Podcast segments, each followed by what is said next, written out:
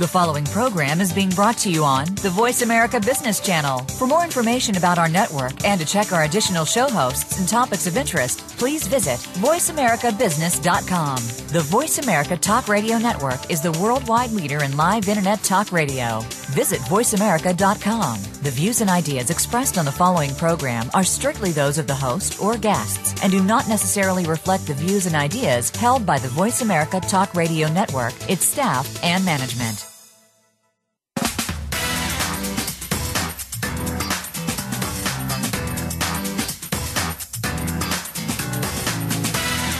Welcome to the most nutritious hour of business talk all week.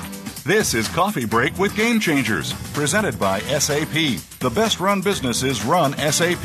Your host and moderator is Bonnie D. Graham. You'll hear from the innovators who have learned to use game changing technologies to shake up the status quo and help move today's businesses in new directions. Now, here's Bonnie D. Graham.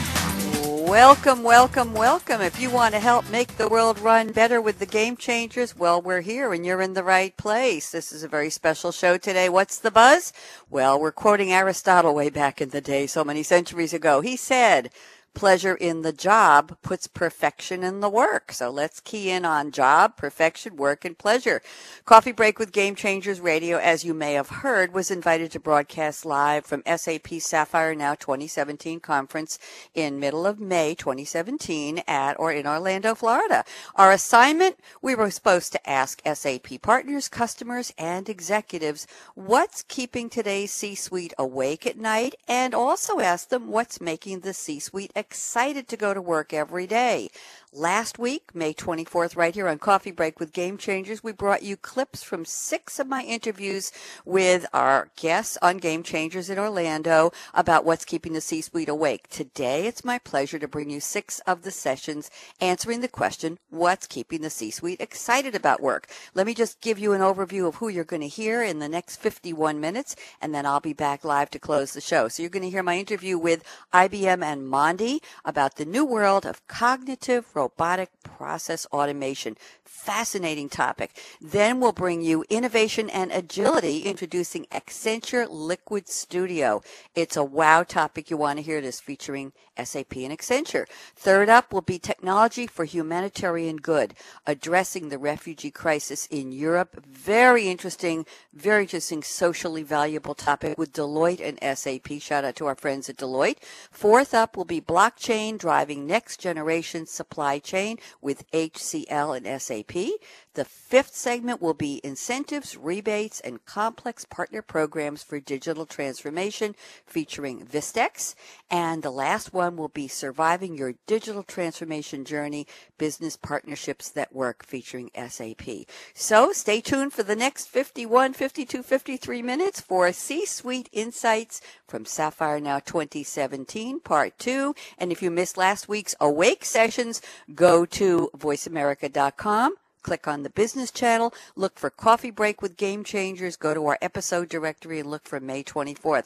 So right now I'm going to say to our engineer, Kevin, take it away. Let's hear our interviews from Sapphire. I'll be back in a few minutes. Kevin, let's I it. have a quote from Elon Musk. Listen up. Humans must merge with machines or become irrelevant in the AI age. Well, welcome to the exciting new world of cognitive robotic process automation. You're saying, Bonnie, what does that mean? Well, I have two guests here to help us figure this out. We're going to talk about man and machine in the workplace, in the business world. I'm very, very delighted to be welcoming our first guest, Jacqueline Wild. I'm going to Hello. shake her hand. Hi, Jacqueline. Jacqueline is the Global Head of Applications, big title, for Consumer Packaging Business Unit at Mondi, M O N D I, if you want to look them up. And joining us today also is Sanjay Das. Long title, Cognitive and HANA Analytics Leader at IBM Europe. Did I get it right? Absolutely. Welcome, Sanjay. Thank you very Such a pleasure. Jacqueline, you have to help me out here. I've just Yes. introduced a term. I don't think we've ever used this term on a thousand Game Changers radio shows. Cognitive, robotic, process automation. There are at least four keywords in Yeah. there. Can you tell us what this is, please? Yeah, I'm trying to explain it shortly what, what it is. So, uh, Mondi is an operating company uh, in in worldwide. We are producing packaging paper in over 100 of sites, and we are already quite good, I would say, in uh, collecting data on our shop floor system and bringing them back to the machine, that the machine is learning out of it and making the products better by the end of the day for the customer. So uh, this is automation. Mm-hmm. So collecting data, bringing it back to the machine. Machine is learning, cognitive. Mm-hmm. Uh, what was the other word? I have missed it. we have cognitive, we have robotic, the process automation. We'll process automation. Together. Yeah, it's a process for. So we are producing boxes out of paper. So paper is going in, a box is coming out. So we have a whole process of, of production. And the fourth was cognitive. I have explained yeah, it. I think we got all four got words. All four, we got yeah. all four words. I'd, I'd, love to get Sanjay's take on this. What, what's the most important part of what this is doing? What is this doing for people? Because we're talking today about humans and machines. So, what is cognitive process? Can we just call it RPA? Is that okay? Yeah, that's fine. RPA. What is RPA doing for the people side of the business, Sanjay? Sure. Um, I think as uh, uh, Jacqueline was mentioning that uh, you know Mondi is very good with respect to the uh, the robotics as the, the production systems. So what we are uh, working on at the moment, how we can bring that uh, to the back office, particularly to start with, and in, even moving on to the customer-facing areas.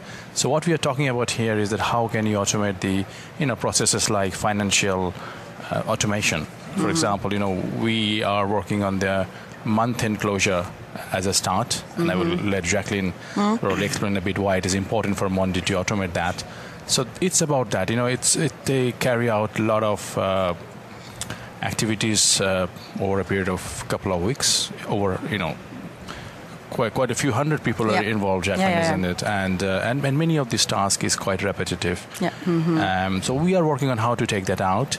Um, and we'll, we'll, probably talk a bit uh, later in terms of uh, you know some of the approaches which makes it work but it's about ultimately taking the robot out of the people so that people get chance to focus on more strategic piece of work they can talk to each other mm. and uh, innovate for uh, you know better products for their customer. I think that's what uh, would be my take on that. Jacqueline, yeah, would you like to add? I absolutely confirm that. So as you can imagine, we are having 100 sites worldwide running month-end processes. Mm-hmm. At least two to three people are involved. So we are blocking them for doing strategical work for the company.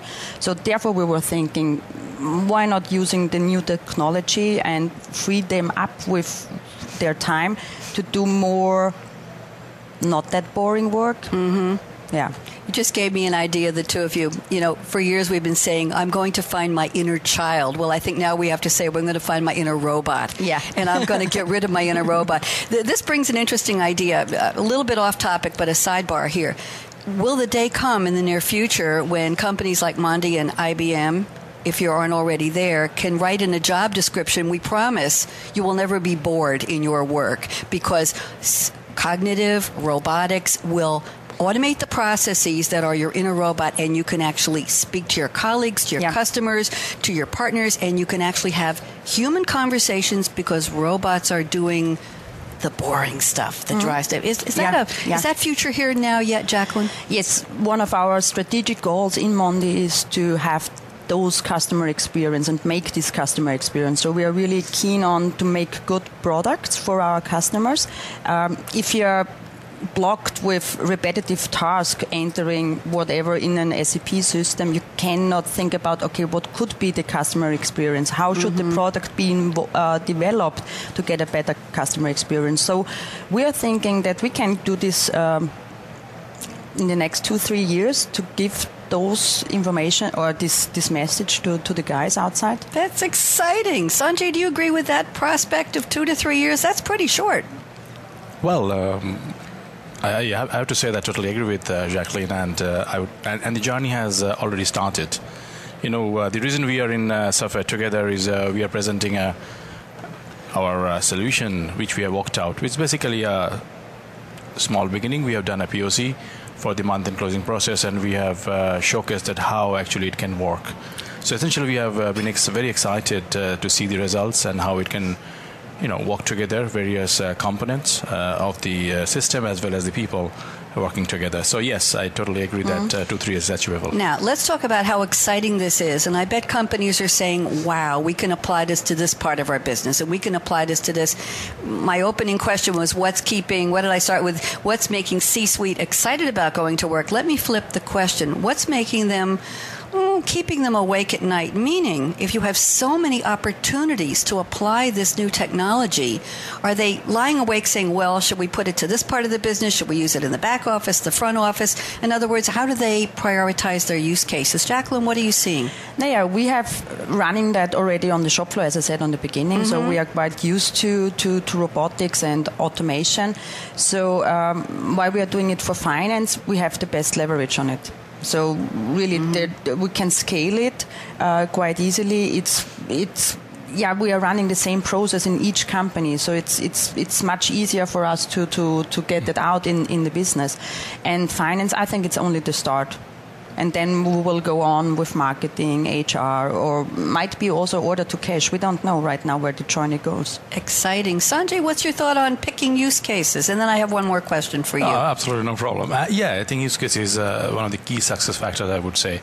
Um, as you rightly said, that you know there are so many things you can do, but if you try to do that, uh, the result is uh, going to be very clear. It will be a failure. So it's very, very important mm-hmm. to pick up the use cases in the right way. You know, the balancing between the value you're going to get and how easy enough to deliver that. So we recommend to come out with a roadmap and uh, essentially pick your uh, use cases as you go by. Of course, there has to be a flexibility mm-hmm. because your business priorities are changing pretty much every day now. So you, you need to be flexible enough. But at, at, the same time, you know, we, we need to sit together and come out with a roadmap and and work accordingly. I think that's the that's the key to success. I would mm. say. I want to talk about one different roadmap before we start to wrap up. The roadmap of the partnership of Mondi and IBM. How did you come together? How did you decide that the innovative spirit, that the people strengths, that the mindset, that the future look, how did you decide it was a right marriage, if you will, or an engagement at least. Let's call it an engagement. Jacqueline, how did the engagement come about? Yeah, we are working quite long already with IBM in several areas, and uh, IBM was always a partner when it comes to new ideas which are coming up in the company to say, yeah, okay, let's try it out, let's do a POC. We have um, tools in place where we can try it out and run it. And yeah, so it's it's a long marriage. I would say it's not it's not it's already a marriage. So we are working more than 15 years already with IBM. Um, yeah, and it's every day it's a new challenge, as well as a also be fun to work with the guys. Let me share a quote from Walt Disney that'll position us. Walt Disney said many years ago, We're keeping moving forward, opening new doors, and doing new things because we're curious, and curiosity keeps leading us down new paths. So thank you to Mr. Disney, and we're here in Orlando. What's better than that? Where did I get this quote? I got it from a gentleman named Paul Lewis, who is the Chief Technology Officer at Hitachi for the Americas. Paul was a panelist on the future of the future with Game Changers Radio in January of this year, sharing his insights on the Consumer Electronics Show 2017 and how consumer tech impacts business. Uh, Paul is here today. I'm delighted to meet you in person. And Paul is joined by, I'm going to say, a young lady named Letitia Deboo, who leads the systems information area for McInnis Cement. So when you're thinking new ideas, curiosity, technology, are you thinking cement? I don't think so. So let's find out what tech has to do. Letitia Deboo, welcome so much to Game Changers Radio. Pleasure. Talk to me. Cement, technology, put us together. So indeed, we're trying to uh, to bring innovation to our industry. Um, well, a lot of innovation. Uh, it starts with the manufacturing process. Uh, a lot of technology embedded there. We're all going to talk about Internet of Things, and that's what we're doing. Okay, I like that. I just don't think of, t- of cement with IoT sensors in it, so you're going to have to help educate me. Paul Lewis, at yes. last we meet. Yes. Yes. Great to see you. Well, thank you for the Walt Disney quote. Who knew that you and I would meet in person with Letitia here in Orlando, in Orlando and you would have sent me five months ago a quote from Walt Disney, and here we are at the home of Disney World. So, Paul, how are you? Excellent, excellent. And uh, ironically, I'm actually going to Universal Studios this week instead of Disney this week because I've been there 50 times, right? There's only so much more you can get. Only 50 times. But I will be going back in October. Okay. Now, now, what's especially exciting for me, we talked about curiosity and opening new doors. Letitia, your company isn't even live yet. You've been around for a couple of years. You're getting everything together. Tell us about the genesis. How did McInnis Cement start? Whose idea was it? And what's new and exciting in cement? All right. Uh, so the, the idea went back uh, a few decades. Um, there is a great quarry, or there is a great uh, limestone in, uh, in in Gaspésie region in, in Quebec, and um, some investors got interested into that key asset and to start building a, a plant uh, that was uh, in the last five years. And uh, so all it took was a billion point five 1.5 billion dollars to, to get started and, uh, and and and here we are. Wow. Now now tell me something. What are your plans for launching? You told me you're not quite live yet but do you have a projected date uh, I can't share that really, but it's Okay. spring 2017. So we're on the edge of going live, producing our first cement and dr- distributing it to Canada and the US. Well, that's a secret just between us. Everybody listening, this is almost breaking news, and it's it's the good kind of real breaking news. So, uh, Paul, partnering Hitachi of America's established company, cement. What do the two have to do with each other? Uh, lots of different reasons. Tell so, the, me. so the first one, you know, remember we're a hundred billion dollar company, and what we mostly do is build machines, right? Mm-hmm. We build bullet trains and elevators and excavators and hospitals and nuclear power plants. In many ways, we're a machine organization. We're a manufacturing organization. So in many ways, we're kind of just like McInnis. We are we are the same. We have the same problems. We have the same issues. But we also have this underlying technology and services and cloud offering, especially with SAP, to help the digital disruptors actually disrupt. And McInnis is a great example of digital disruptors.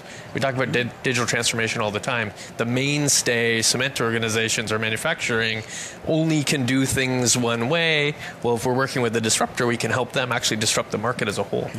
Okay, so did you discover McInnis first? Did McInnis come to you? How did the first meeting come?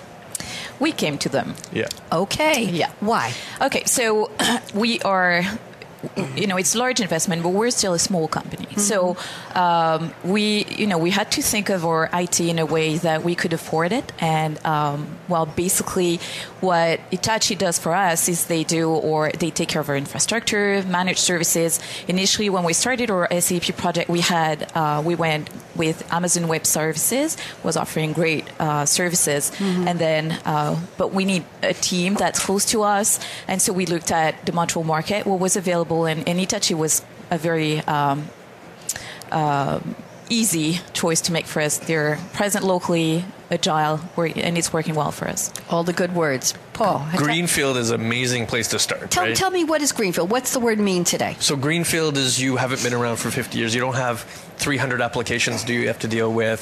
You know, legacy environments, legacy, legacy infrastructure, uh, production environments that you can't turn off. In a greenfield environment, you can start from scratch, right? You're going to say let's let's implement the best technology, the best business model, the best experience with IT, and have IT focus much more on innovation than operations. Let somebody else worry about operations, and, and that was the kind of relationship we built. Okay.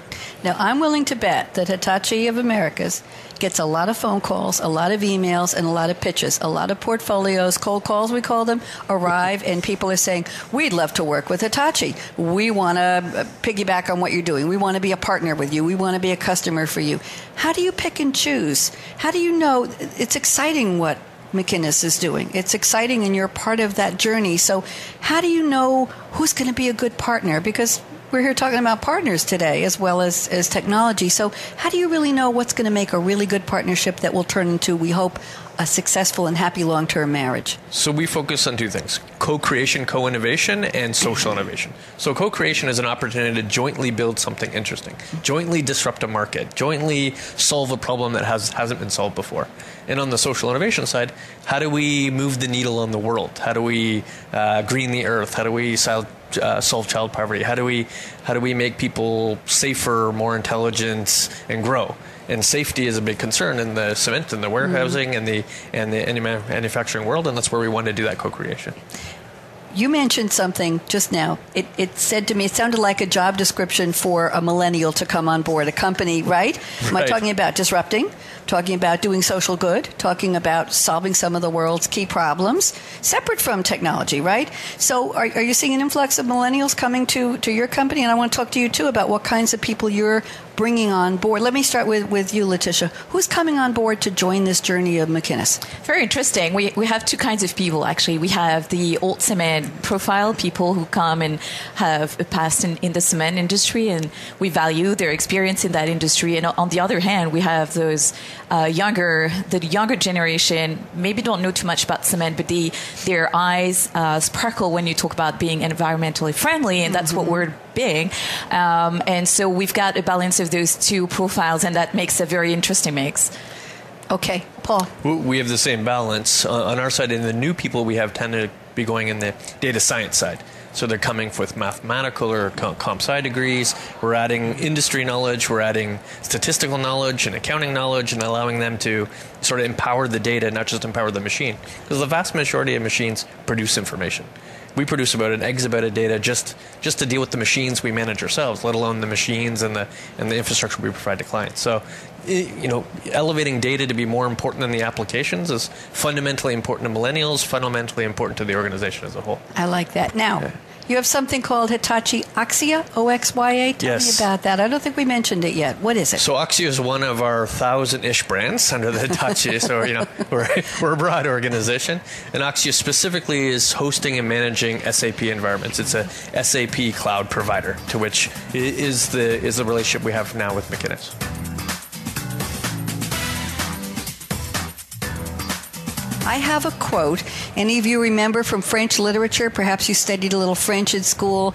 A gentleman named Antoine de Saint-Exupéry wrote The Little Prince. I'll try to do this in French, Le Petit Prince. Excusez-moi. Mm. And the quote I picked from Antoine de Saint-Exupéry is, a goal without a plan is just a wish. So think about this. Wishful thinking, oh, some of you want to do good. It's great. I want to change the world, make everything better. But if you don't do something about it will not happen. So, we're talking today the great topic technology for a humanitarian good. We're focusing on a very interesting project partnership with Deloitte and SAP on addressing the refugee crisis in Europe with dedicated technology. You may not think how these go together, but we're going to find out. My two special guests, I'm ready to shake hands with these two charming men. We have Kees de Jong. Thank you for nice telling me how to pronounce your name. I never would have known. Kees is a partner at Deloitte Consulting and he leads Deloitte's SAP practice in the Netherlands. And I have to tell you, we get about 25 Deloitte people a year on Game Changers Radio. First time I've met you, and I'm delighted to meet you, so welcome. And then here's a gentleman who has been on Game Changers Radio way too long ago. It's Dan Lahl, L A H L, if you want to look him up. He's I'm going to give you a fist bump. Oh, your first fist bump here. Okay. SAP Global VP and General Manager.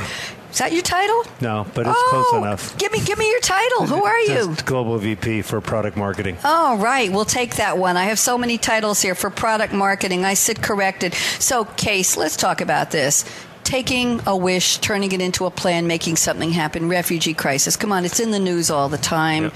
And Deloitte and SAP are partnering on something to do something about it. So, how is this all coming together? Whose idea was it? Actually, uh, five years ago, our executive leadership they came up with a uh, an initiative called Connect for Purpose, mm-hmm. which is uh, actually next to uh, taking care of our clients, taking care of our people, we also take care about uh, uh, society, and that's where actually it all started. And then at a certain stage, we all saw the the things happening with the refugees, mm-hmm. and initially we we helped them in the countries where they were, close to to Syria in this case. Uh, but then we also saw a lot of people uh, crossing the borders, and we all seen it on TV. On TV.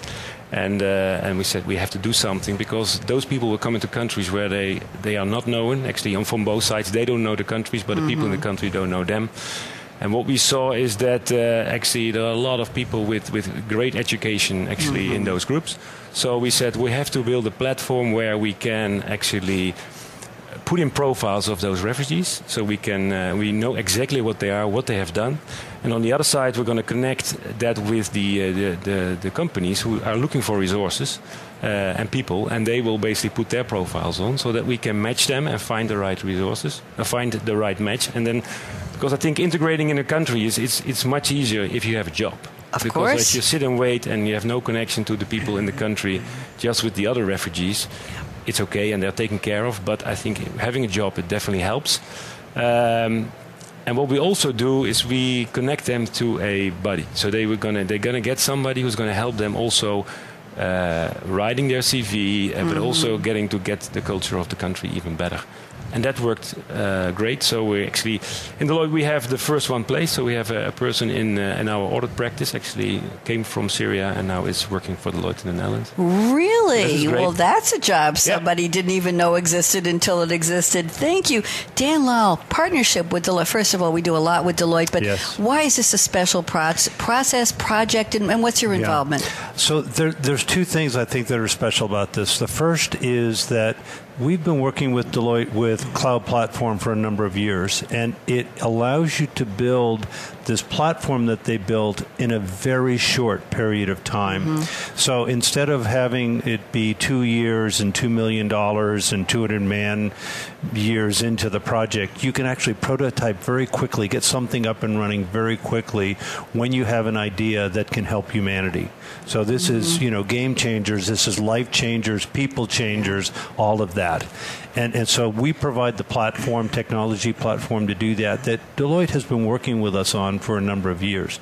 Second thing I want to mention is Deloitte actually won a HANA Innovation Award. I heard about we, we can that. talk about that in a minute. But, yeah. Oh, my goodness. That's the pin.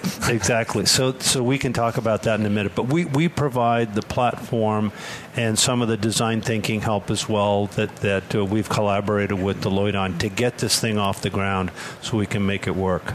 And I'll just say, from a personal standpoint, I have mm-hmm. friends from Korea, people I've met from Vietnam, people that I, I know from Iran that have gone through this this this problem or this this life change mm-hmm. where they've been uprooted from a country have come to America and many times it's taken them a long time to be able to match their skills with a, a, a, an appropriate job Yep. you know people that I know that were were uh, pilots or doctors and now they're selling mattresses or Yeah. whatever so this is really this is fantastic It, it is. And, you know, let's talk a little bit about millennials in the workforce. I know they're in the mid 30s now. They're not the babies of the workforce. And we've all heard that there are five generations of demographic cohorts or age groups.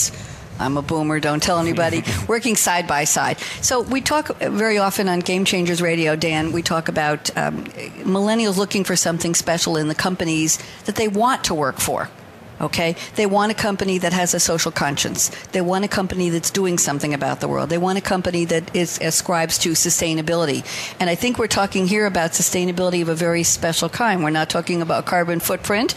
We're not talking about uh, growing things or, or recycling garbage and throwaways. We're talking about sustainability of people, esteem, pride, being able to support your family yep being able to take the education you and maybe your country and community invested in originally somewhere else and bring it to benefit. That to me is a new type of sustainability. Am I on the right track here? Yeah, you're right. Mm, exactly right And so these are all things that I would think a millennial would say, I want to be part of that. So now I'm going to ask, I, I hope this isn't a tough question, but were any millennials involved? You know, they say don't try this at home, no animals, we're, we're compromised for this lipstick. I don't think so. Were any millennials involved in this project? Because this is something that uh, would really appeal to people looking for a company that has social good as part of their DNA. Kees, do you? Yeah, they definitely were. And actually, the interesting thing was when Really? we annou- when we announced this, actually, they it was not very difficult to find people to work on this. I bet. And they also were willing to put in extra time. And actually, uh, some of the people actually go to uh, the places where the refugees are, and also spending some of their time during the weekends on top of the project they already do. Wow, very interesting. Dan, what's your thought about Yeah. millennials wanting to have something like this? You know, I think it's it, it's everybody for sure. You know, for this type of project, where everyone everyone wants to see a refugee who's not in a great space. Let's match him up with the skills. Let's match him up with a mentor. The Futures Hub is just a, is a great project, but I think especially millennials, and we see that at SAP. Mm-hmm. They have much more of a of a of a, a, a work life uh, blending, if you will, Yeah. than we do as as baby boomers. So yes, I'm an old baby boomer as well myself, and and we tend to we, we tend to compartmentalize. You're a young baby work and- boomer. okay, th- thank you. You're welcome. So we, we tend to compartmentalize work life, you know, Yeah. about, you know, and and for millennials, it's all blended. It all comes together, right? And so I think this type of project is is exactly something that millennials will will will hang on to and say, wow, Deloitte is a really cool company that mm. really has this social viewpoint. And, and SAP has been talking about this for a couple of years as well with, with what we've done with our initiatives. And, and this is how we're drawing millennials into, into our company to make it a better company.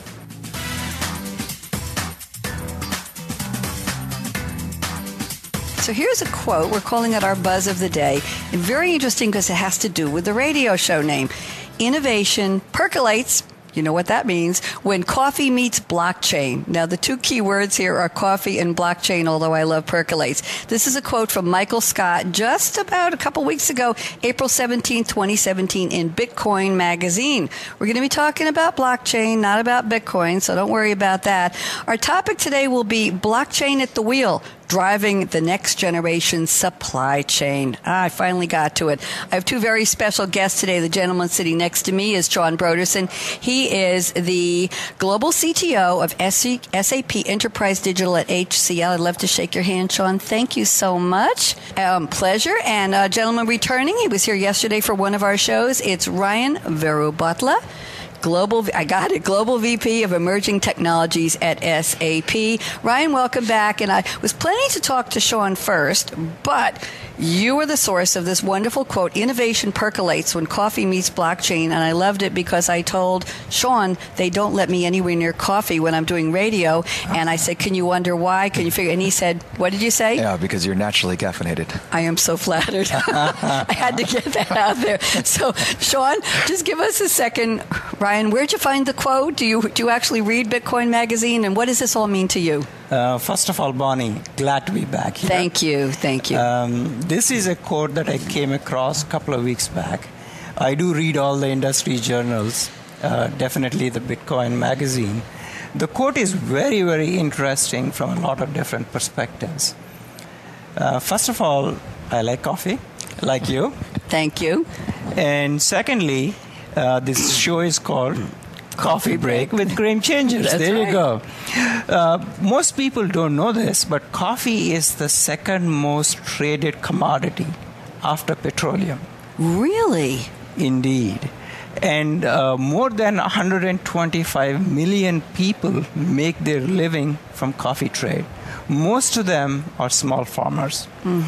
So there is a tremendous ecosystem, and here is where the new technology, blockchain, is coming to the aid in not only bettering the lives of 125 million smaller mm-hmm. farmers, but it's producing a product that all of us enjoy coffee on a day to day basis. Here you have the connotation of uh, blockchain bringing in supply chain transparency, the fair trade element, the social justice element. Also, there's an element of making sure the farmers get paid immediately.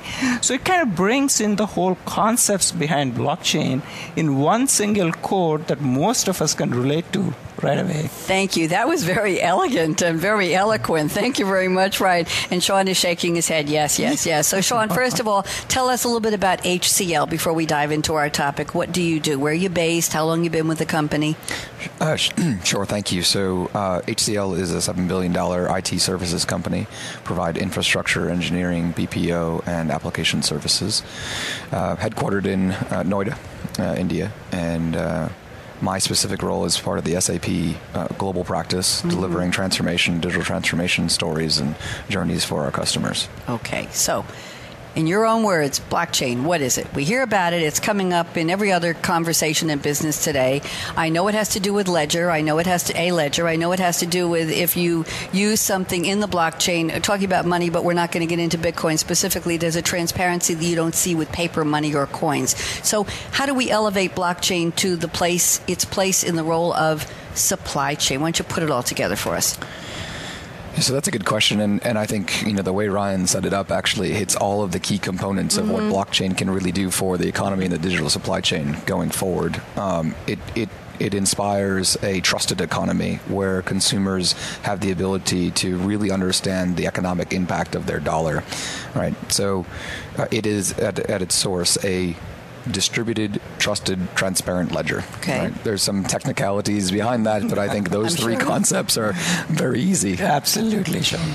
Uh, what's important about uh, about all of that is. Uh, is, is what it can mean to business, the eff- the efficiency that it can bring to economies within these elements that were just talked about. I think um, specifically, if you look at the development of the digital economy, how platforms have created a technical architecture to consolidate and create efficiencies within the digital economy, and then what blockchain can do to drive even further efficiencies of trade within that. Uh, the technology really drives a whole new set of, of business potential. You've heard it as a disintermediary, I'm quite sure, um, but it's but it's really more. It's really more than that. It's the, it gives a technical advantage to creating efficiencies in the marketplace. In the in the coffee example, it's about. and Ryan jump in, but it's Yeah. it's it's it's it's about a number of factors, right? So, fair trade. Yes. Starbucks promotes this as an example. Yes. Okay, yes. but the mechanism that they have for uh, for certifying fair trade is an independent organization that shows up at these independent growers Absolutely. once every five years. Really? Yeah. So I fully agree with you. Uh, you know, the way we see uh, blockchain, fundamentally, companies have a need to share the information across the boundaries. Mm-hmm. And also, there's a need for a single source of truth. Yes. And previously, the technology didn't exist to create this distributed ledger, which is distributed across multiple companies in supply chain with one single version of truth. That is what blockchain fundamentally does. It allows you to create a single distributed ledger where you can create a single definition of an item and securely and trustedly follow it as it goes through mm-hmm. different steps in the supply chain. You know, as a kid, many of us have played the phone game. You sit in a oh, circle, Oh, sure. and you The start whis- the whisper here. game, the phone game, right. Right. Okay. Right. And you go around, and you start with something, and by the time it comes back to you, it's not the something that you started with. Not even close. With. Blockchain eliminates that in the supply chain. That's a great analogy. You, can, can we do a, a telephone game? You want? me- Do we? We need about eight more. people. Probably not. between- I think we're pretty honest guys. Actually, this is a blockchain right here. You say it, we get it. and, Yeah, and- so- and the headsets are working really well, so we can hear exactly what we said. I, I have a maybe a very naive question for both of you. Okay. Let's say uh, somebody is starting up a business and they're uh, they have a sophisticated concept, and it might not be coffee. It might be let's say they want to uh, they want to market uh, special hair bands for young girls, and they have a concept where they the hairband changes color according to whatever the girl's outfit is. There's some kind of liquid gel inside, and it's a mood, like a mood ring. I'm making this up. Fancy. No. I like it. It's oh, you good. do. Okay. There's a market for this, So, so they, oh my god, yeah, I know, especially with red hair. So they, they want to get going, and they say, well, you know, we we've heard about this blockchain, and we like the idea of a single source of truth. We like the source of transparency. We like the idea that trust. Oh my goodness, who doesn't want trust in their business, right? You want to start out on the right foot as a new business. So where did they go to start with blockchain? Did they go to their I told you it was a naive question. Did they go to their bank? Do they download an app? Do they knock on HCL's door and say, "Hello, Sean Broderson. We saw you on Game Changers Radio, and we understand you're the expert on blockchain this week. And Sean, you got to get." Did they call up Ryan? They say, "Ryan, and and we, we know about you, and we think you're really cool, and we love the coffee percolated quote. But can you help us? So where does somebody go to start? Is that an okay question to ask? I, I think it, I think it's an okay question to ask. It's it's not a it's not an easy answer to provide. So it's I a didn't very, expect an easy Yeah, answer. I have a quote, little mysterious quote we found from a gentleman named Brian Stoley, a contributor to Forbes. This is from a 2014 article. It might make you a little, I don't know, queasy, but bear with me. Put your seatbelt on. Vision without execution is just hallucination. Just let that sink in for a second. Awake, not awake, not sleeping, hallucination. Okay. So we're going to be talking in a minute with my special guest, Kara DeGraff. She is the Vice President of Project Product Management at a company called Vistex. Do you have a partner program? Are you dealing with commissions? Are you dealing with rebates? How do you go to market today? How do you incentivize people? How do you keep track of it all? We're talking everything outside of the sales order. Kara is going to educate me. She's going to educate all of you. And I'm calling this episode Changing the Channel. Forgive me for that. Changing Yeah. the Channel. Incentives, rebates, and complex partner programs to drive. What are we here for? Digital transformation. Kara DeGraff, welcome. Thank you. Thank you for taking time. You're busy at Sapphire, right? I am. It's a great show. We've got Good. a lot of traffic, a lot of good customers and prospects coming by. It's Good. Met a lot, of fun. people. Yeah. It's, Good. Talk to me. Incentives. When I think of incentives, it means motivation. It means getting somebody to to be convinced to do something you want them to do. Exactly. That's So- exactly what it is. I mean, if you think about it, when you go shopping, you don't buy something if it's not on sale or if you don't get a loyalty program or have anything else going on with it. Businesses are doing that right now as well. So, what you expect in your consumer life, you're expecting in your business life as well. So, what we do is we manage the incentives and getting people to buy products. So, promotions, commissions, or you know, helping sell the products as well too. So, what kinds of companies do you work with? And, and tell us, what does Vistex do? I talked about go to market programs, complex partner programs. How long has the company been around? So the company's been around just under 20 years. We've Okay. got about 1,200 employees, so uh, it's not our not a brand new thing here. When did you join? I've been with the company over 10 years now.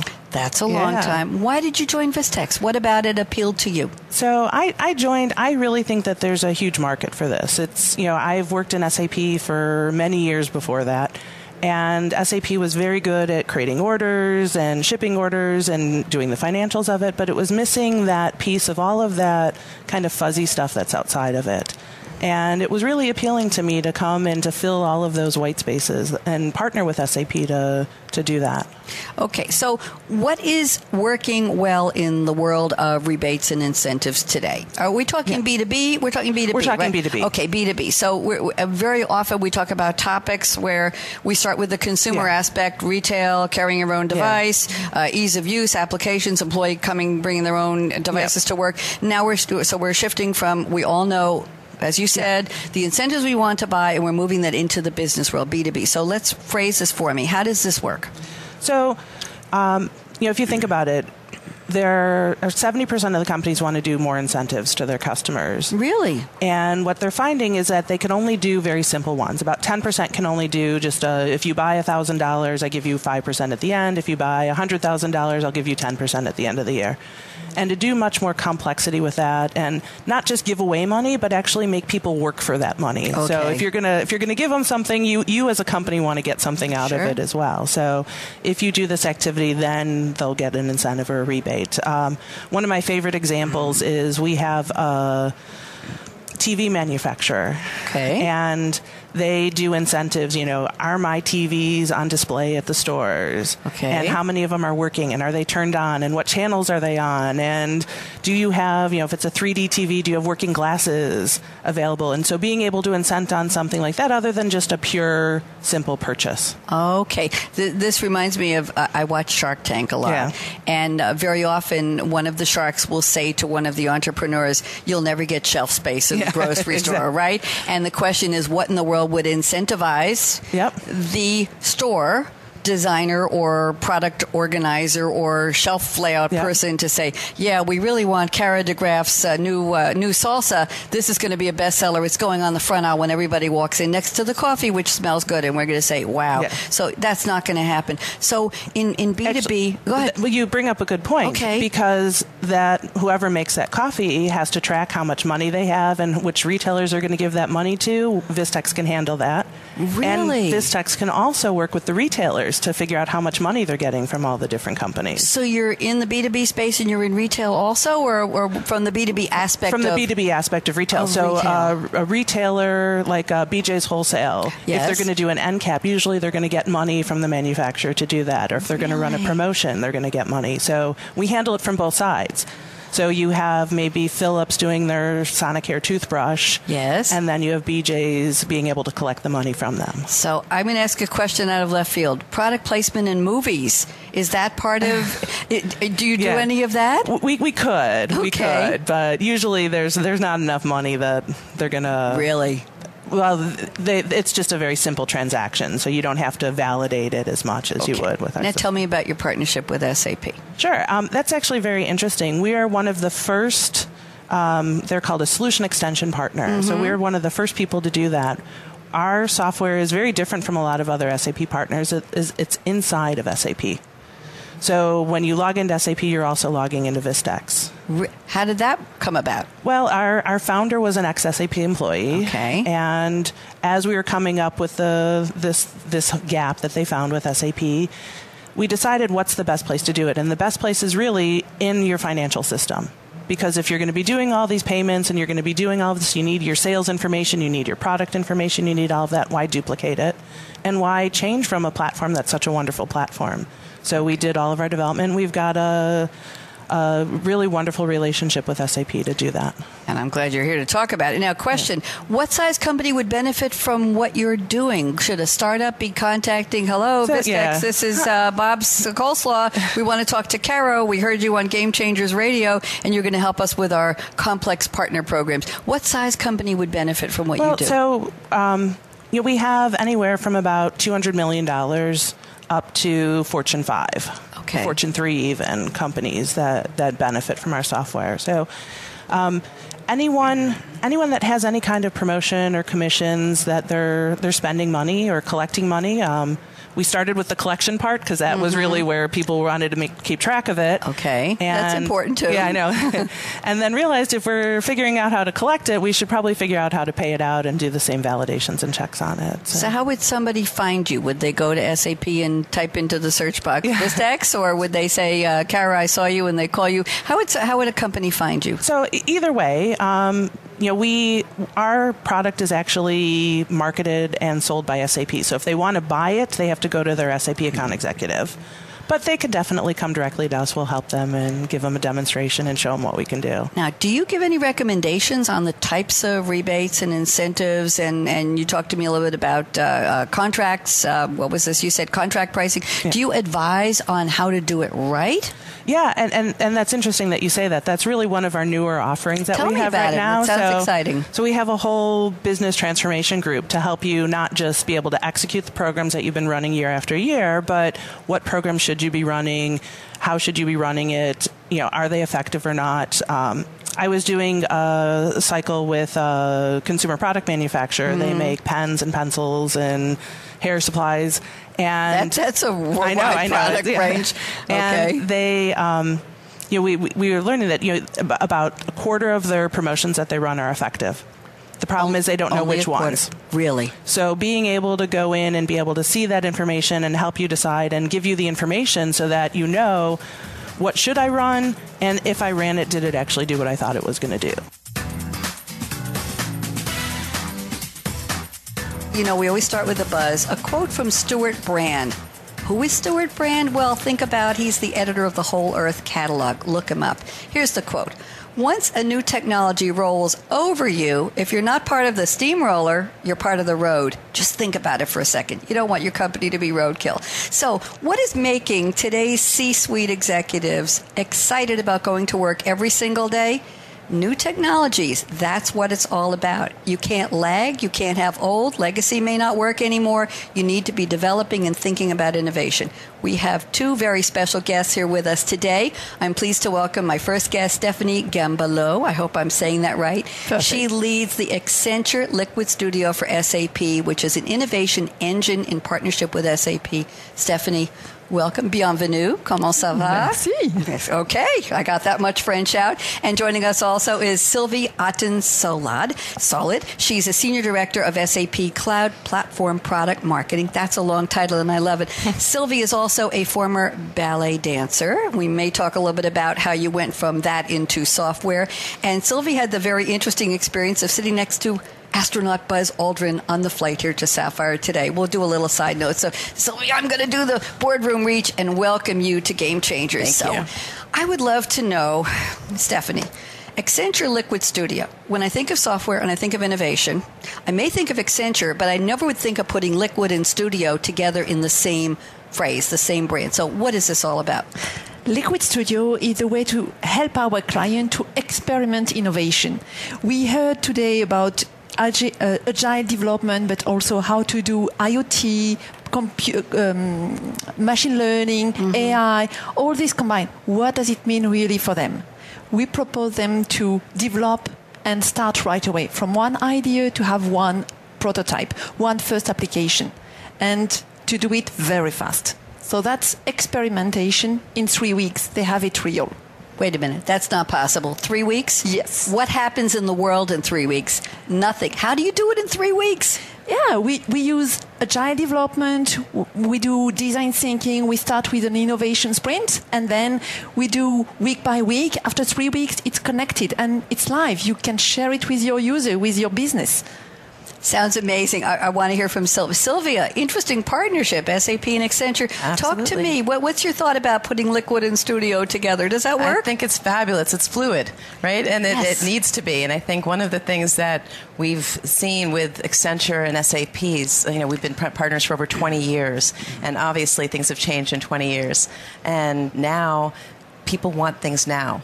Right, and that's something that one of those things is, you know, we don't, we can't, we can no longer talk about how long it takes, months, years, couple years. Now people want things immediately. They want to be able to see things in real time. They want the data in real time. So they want to be able to actually access their information and be able to see these prototypes of what is possible across all these different industries. And that is something that is why we are partnering with Accenture, with the Liquid Studio team for these rapid developments of these app prototypes across all different industries to really innovate for our customers, our Mhm. joint customers, uh, so that they can, they can actually create incredible business outcomes. This is all this all sounds almost surreal to do it that fast. And you mentioned the word prototype. Prototyping is not something that happens in 10 minutes. I we do radio shows about it and it certainly is something that takes thought it takes money it takes time it takes uh, something i learned was sometimes the prototype is ready to go and sometimes you say nah not yet. We're sending it back and it never makes it out of the out of the drawing boards again and sometimes it's ready for another iteration. So so stephanie i want to talk to you a little bit about where did this concept come from it's, it sounds like evolutionary, revolutionary. Which one is it? The concept of doing things so fast. It's the objective is really to, to try and to fail fast. It's you have an idea and you do not want to do a long design, a one year, and at the end to find out that the product you built is no more matching your requirement. So it's you launch, you can launch one, two, three ideas in parallel, and you will fail fast the first one. But the one who will evolve, you start with one idea, the final product will evolve and will not be the one you thought at the beginning. That's the agility and the revolution. Thank you. We got got our answer there. Now, uh, Sylvie, who is this perfect for? Is this does any company knock on the door and say, "Hello, this is Bob from XYZ Manufacturing. I want to be at the Liquid Studio. I want to be at the Accenture Liquid Studio. I'm, I'm a perfect candidate." What would Bob have to tell you? And, and I'll ask you to this, Sylvie. What would he have to say that would qualify him to be on the guest list, or how does it work?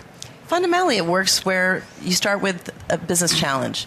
And I, I like this idea of going from it's no longer a problem, it's a challenge, right, that you need to solve. And, and in order to create that positive business outcome, you have to have a specific challenge in mind. And usually, with, in this case, it's, it's going to be something digital that can be done in the cloud, and that is something that is as a result agile so what do my users want what do what do my end customers want as a mm-hmm. company and a lot of times there are certain things that we don't have today that Mhm. aren't available that therefore there's a need and they can actually create that and solve that business challenge based on the requirements that the end user has that it does not exist today um, in various different fields. So it's a- really across many, many different industries, whether it be in retail, whether it be in manufacturing, um, on the plant floor to revolutionize some of the way in which they are automating.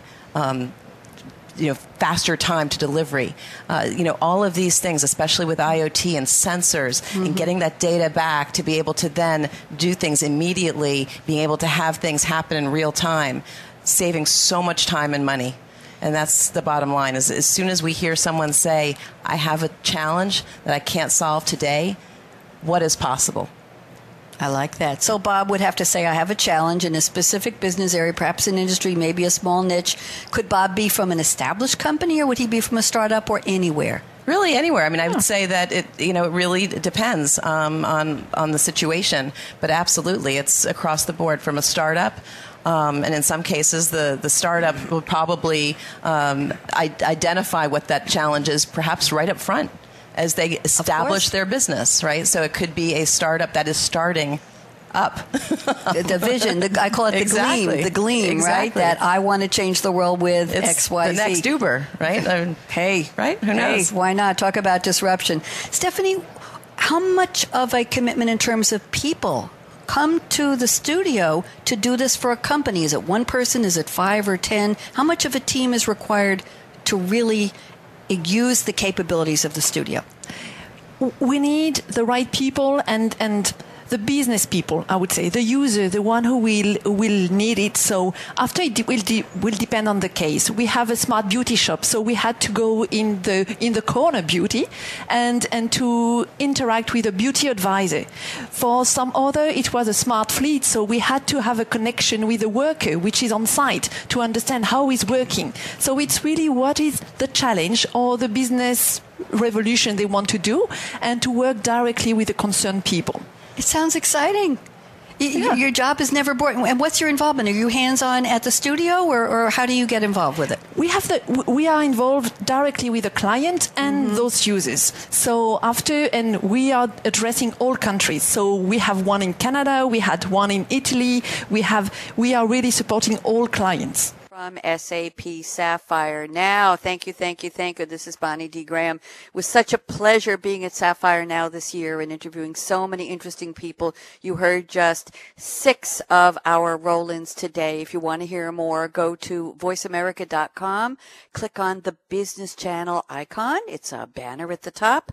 Go to Coffee Break with Game Changers or just Google Coffee Break with Game Changers Radio. Go to the right-hand side episode directory and you will see all of our fascinating interviews 33 interviews, 53 panelists in three days at Sapphire Now. So I'm just going to close with my usual call to action and shout out to Ryan Treasure at World Talk Radio for being our extraordinary engineer at Sapphire and Kevin and the Business Channel team for editing the clips today. So here's my call to action for real. Fasten your seatbelt. What are you waiting for? Go out and be a game changer today. Bonnie D. Graham signing off. See you next week right here on Coffee Break with Game Changers live with another fascinating topic. We're going to be doing some storytelling. Bye bye.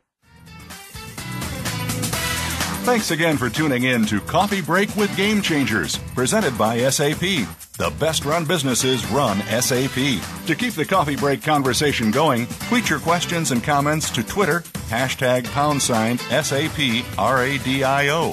Please join your host, Bonnie D. Graham, again next Wednesday morning at 8 a.m. Pacific Time, 11 a.m. Eastern Time on the Voice America Business Channel. Have a great week.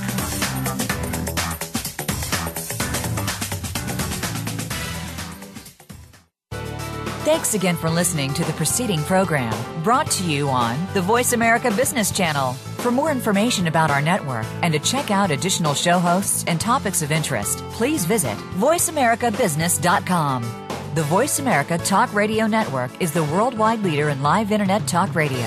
Visit voiceamerica.com. The views and ideas expressed on the preceding program are strictly those of the host or guests and do not necessarily reflect the views and ideas held by the Voice America Talk Radio Network, its staff, and management.